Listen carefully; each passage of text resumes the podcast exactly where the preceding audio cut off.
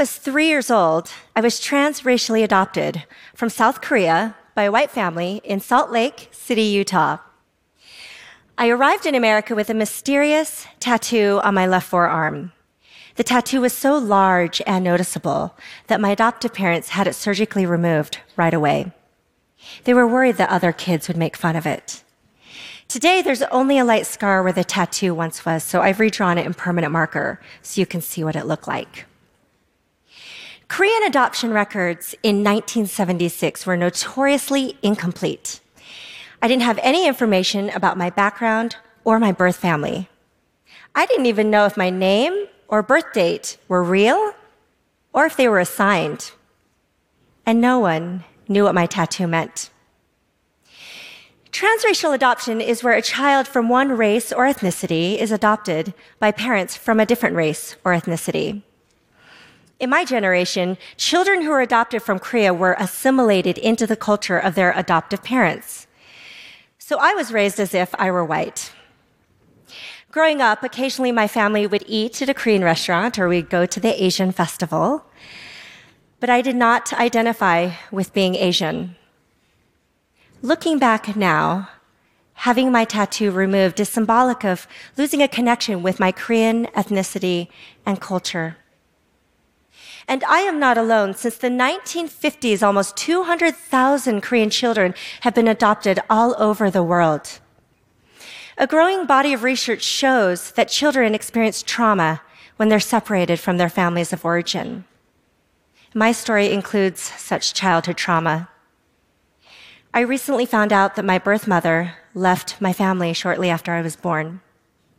When I was two years old, my birth father became injured and could not provide for my brothers and me.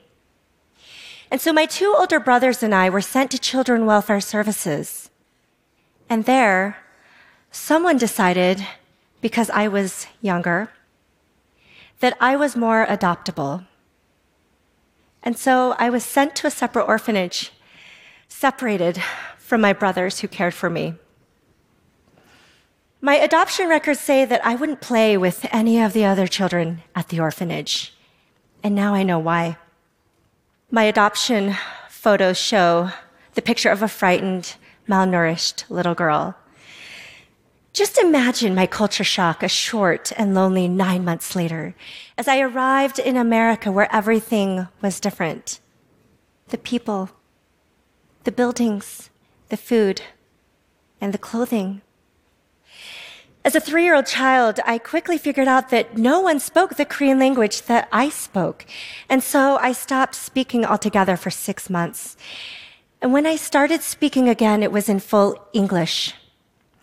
One of the first phrases I said as my parents showed me my orphanage photos was, Sarah, sad. Children who are adopted often put up emotional walls to protect themselves from being hurt again. I certainly did this. And like many transracially adopted children, there were many moments growing up where I wished that I was white, like the other kids around me. Other kids made fun of my eyes and nose. Now, the 80s styles were particularly brutal to me with glasses that didn't fit well, hairstyles that looked ridiculous on me. This narrative of adoption might be uncomfortable for you to hear. The narrative that we usually hear is that of a new parent who's eagerly awaiting a child that they've been wanting for so long. The parent's story is told with love, joy, and excitement. And as they bring a newly adopted child into their home, family and friends celebrate and congratulate the parents on their wonderful decision to adopt. My parents' adoption story was like a beautiful blanket that kept me warm. But after a while, it felt like the focus was more on the blanket, covering me and my point of view entirely. I couldn't emotionally breathe. My parents would say things to me like, I fell in love with you the first time I saw your photo. My heart broke. They love me. I know that and I was wanted. But I wish that the only birth story I had wasn't so sad, so humanitarian. I would often confuse love with gratitude, especially when other people would say things to me like, You're so lucky to be adopted to America. Or, Your parents are such angels to adopt you. To a child, it felt like these comments were constant reminders to be grateful to my parents' charity. I resented that I couldn't tell these adults, I don't like being reminded all the time that I'm adopted. I just want to be a normal kid and maybe even be ungrateful once in a while. but I learned to smile without really smiling. And as I grew older, I wanted to be able to say, Sarah is still sad. But I buried my feelings, and it wasn't until later in life that I realized I'd never really grieved my own adoption. While many of us understand that adopting a child from a different race, culture, or country is never simple, we rarely acknowledge the complex emotions that children who are adopted can experience. Some children experience feelings of loss, feelings of rejection, grief, shame, guilt, challenges with identity, difficulty with intimacy, and control issues. Just ask my kids. Children who are adopted can still love their adoptive parents at the same time as experiencing these complex emotions. And many of us wonder if we had had safe emotional spaces to own our own stories when we were younger, would we still be struggling to come to terms with adoption as adults? Where do we find the emotional oxygen to own our own stories? Since the late 1990s and early 2000s, researchers like Dr. Richard Lee have focused on different parenting techniques for transracial adoption. The hope is to help children and their adoptive parents better adapt to their unique racial and ethnic circumstances. There's more enculturation encouraged that exposes children to the people, places, languages, and culture of their birth families. Some parents focus on racial inculcation to specifically work with their children on the racism and discrimination that they will experience outside of the home. And some parents allow children to choose as they get older the level of exposure to the culture of their birth families. Now, we might look at these signs of progress and think we've got it all figured out when it comes to transracial adoption. But Korean adoptees were the first massive wave of international adoptions almost 30 years earlier than most other countries. And so there are entire generations of Korean adoptees from children all the way to adults in their 70s dealing with the impact of their assimilation. And there have only been a handful of studies that follow transracial adoptees over a lifetime. I know that people around me could not understand my adoption grief. Rachel Rostad, another Korean adoptee, expressed what I was feeling when she said, Loss is especially confusing to measure when it appears as if I haven't lost anything at all. It's not missing like an organ. It's missing like wherever dreams go when you blink awake into the morning light.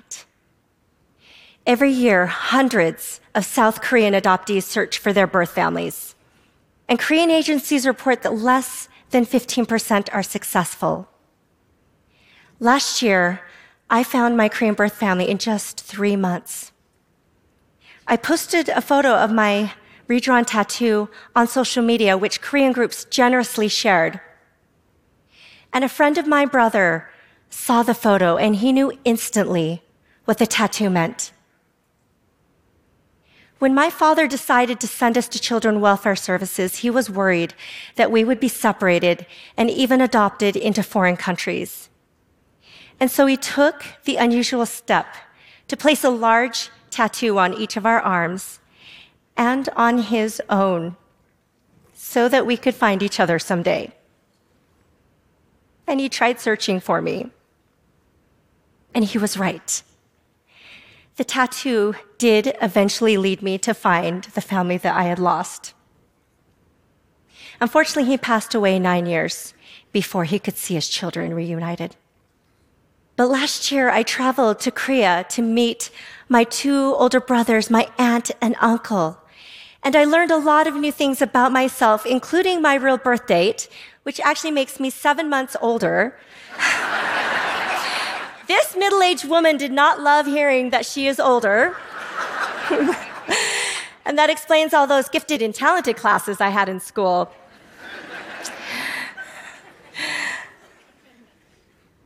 But the most important thing that I learned was that I had a loving family in Korea who remembered me as a little baby and had never forgotten me. I wasn't abandoned like my adoption record said. I was wanted. It's time to reframe our views on adoption. A healthy adoption ecosystem is one in which children, adoptive families, and birth families each own their unique stories. When these narratives are placed side by side, it creates better empathy and policies for the lives that adoption impacts. Here are two things that adults can do to better protect adopted children's stories. First, give children safe emotional spaces to express their emotions, both positive and negative.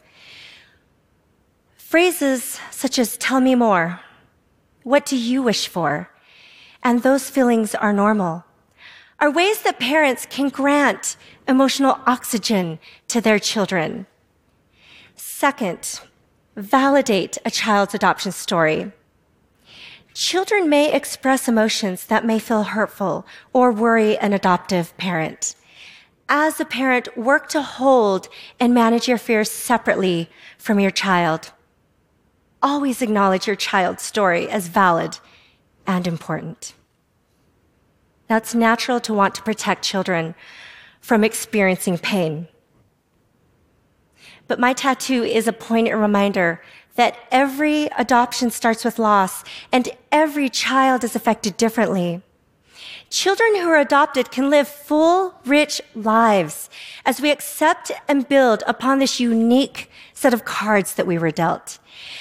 And as you listen to our narratives with empathy, you will hear other things as well childlike curiosity, grace, resilience, courage, love, and yes, even gratitude. Thank you.